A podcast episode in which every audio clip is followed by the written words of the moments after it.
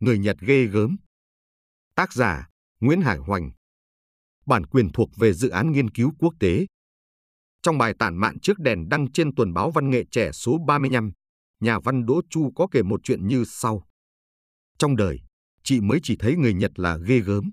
Ngày họ làm lễ giao nộp vũ khí cho quân đội đồng minh, chị có rủ mấy người bạn gái cùng đến xem. Bãi chợ hôm đông chật người, có rất nhiều võ quan tàu tưởng. Lính Nhật đứng thành hàng thẳng tắp. Bại trận gì mà anh nào nom cũng sát khí đằng đằng. Viên quan Nhật thét lên mấy tiếng giận người, đám lính của ông ta liền thét theo. Rồi họ lần lượt bước lên quẳng súng làm thành mấy đống to như những đống củi. Đám tàu tưởng hoảng hồn, khi nghe tiếng thét thì cắm đầu bỏ chạy. Thành thử các chị đứng xem lại là người chứng kiến cảnh quân Nhật đầu hàng. Lính quốc dân Đảng Trung Quốc hèn như thế, còn lính của Mao Trạch Đông thì sao? Trong bài bản về văn hóa Trung Quốc viết năm 1992, Thiếu tướng không quân Trung Quốc Lưu Á Châu nhớ lại, Thượng tướng Tri Hạo Điền, Phó Chủ tịch Quân ủy Trung ương kiêm Bộ trưởng Quốc phòng Trung Quốc thời gian năm 1998 đến 2003, có kể một chuyện như sau. Trong thời kỳ chống Nhật tại vùng căn cứ địa giao đông của Đảng Cộng sản Trung Quốc, hôm ấy, có 7-8 lính Nhật vác cờ mặt trời, tức quốc kỳ Nhật, đi càn quét, ba bốn chục nghìn quân dân căn cứ địa bỏ chạy hết, sói đuổi cừu mào. Trong bài báo đăng ngày 1 tháng 7 năm 2015, Lưu Á Châu năm ấy đã là thượng tướng viết. Giới võ sĩ Nhật có truyền thống tôn trọng đối thủ vĩ đại. Khi quân Nhật đánh chiếm Lang Nha Sơn, núi răng sói, tận mắt nhìn thấy hành động năm chiến sĩ bắt lộ quân của Đảng Cộng sản Trung Quốc nhảy xuống vực núi, tự tử, không đầu hàng.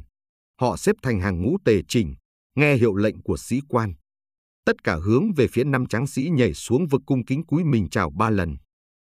Hồi ký của tướng Lý Mặc Am thuộc Quân đội Quốc dân Đảng Trung Quốc, người được tưởng giới thạch Tổng thống Chính phủ Quốc dân giao trọng trách chỉ huy tiếp nhận quân Nhật đầu hàng ở Trung Quốc, có đoạn như sau. Trên đường về nước, hàng binh Nhật hành quân như một đội quân chính quy. Khi họ nộp vũ khí, toàn bộ súng ống, xe cộ, dao kiếm đều lau sạch bóng. Bản danh sách quan, lính và xe cổ, ngựa, đạn dược, trang bị cá nhân kê khai đầy đủ, số liệu chi tiết, chính xác rõ ràng đến mức tôi có cảm giác không phải họ đầu hàng mà là làm thủ tục bàn giao quân đội cho ta. Qua đó có thể thấy bộ mặt tinh thần của một dân tộc. Lúc ấy tôi nghĩ, người Nhật có kỷ luật nghiêm và hành động nhất trí đến thế.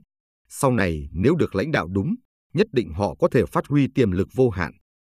Tiềm lực tinh thần vô hạn ấy bắt dễ từ một truyền thống xa xưa, bám chặt ở tầng sâu thẳm trong lòng mỗi người dân Nhật. Khi cần đến nó sẽ biến thành sức mạnh to lớn có thể làm nên điều kỳ lạ, về cả hai phía thiện và ác, tùy theo sự dẫn dắt.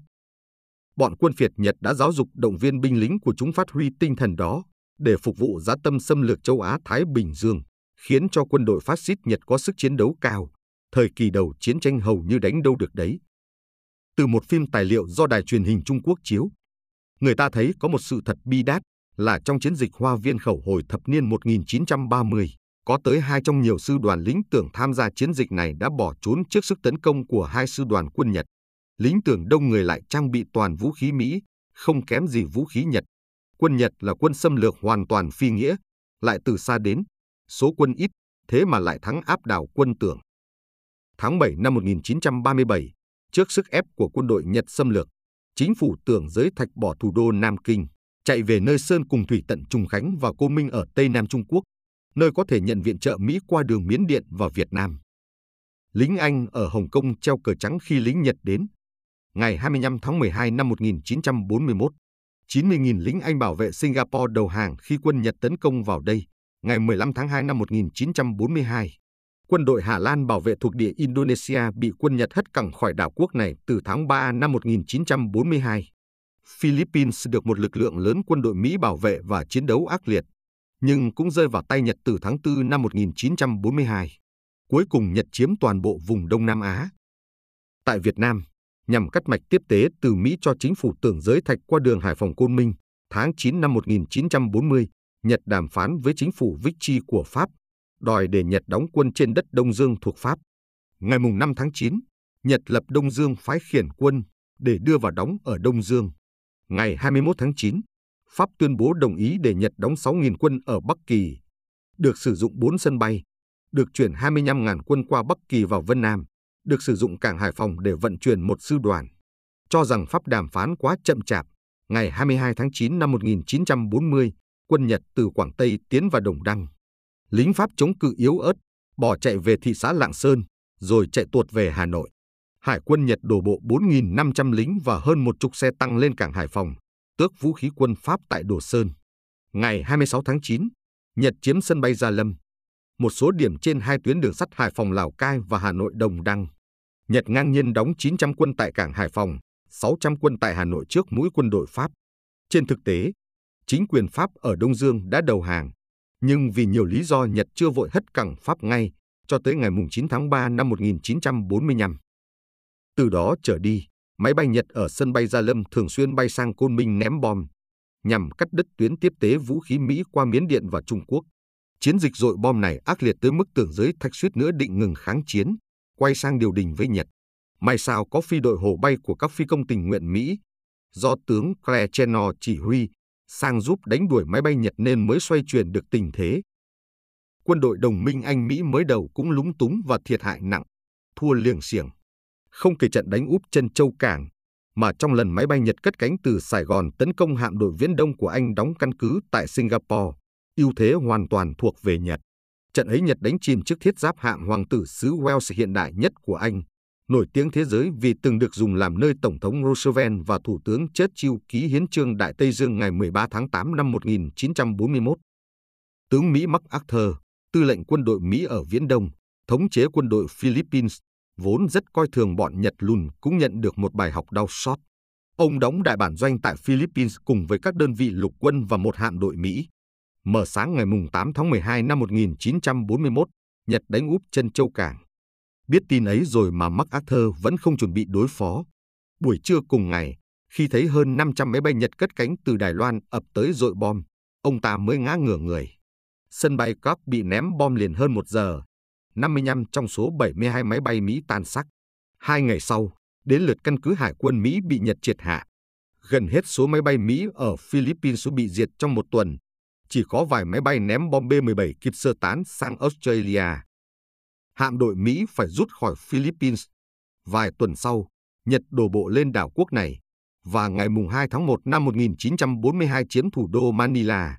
Quân Mỹ về đảo Batan cố thủ nhưng chỉ sau 3 tháng bị Nhật tấn công, 75.000 lính Mỹ ở Bataan đầu hàng.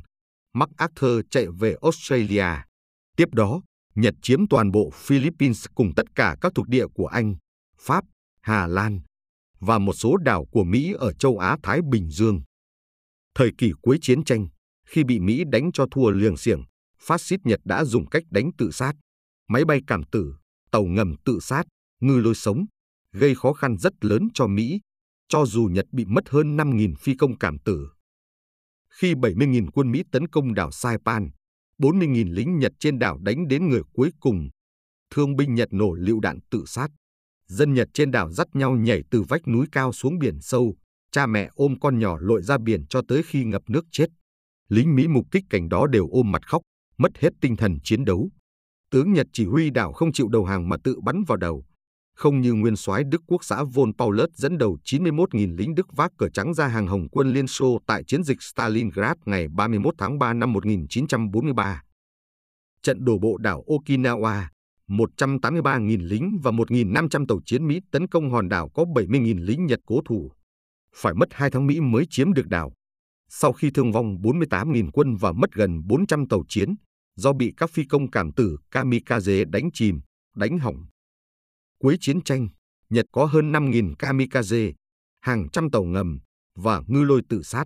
Trước cách đánh liều chết ấy của Nhật, Tổng thống Mỹ Truman hiểu rằng nếu đổ bộ lên bốn đảo lớn chính quốc Nhật thì Mỹ sẽ phải chịu tổn thất cực lớn làm tiêu hao sinh lực và chưa chắc đã thắng địch.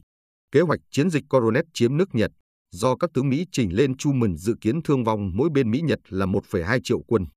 Cuối cùng Truman buộc phải quyết định dùng bom nguyên tử san bằng hai thành phố nhỏ của Nhật để dọa cho Nhật hoàng sợ mà đầu hàng.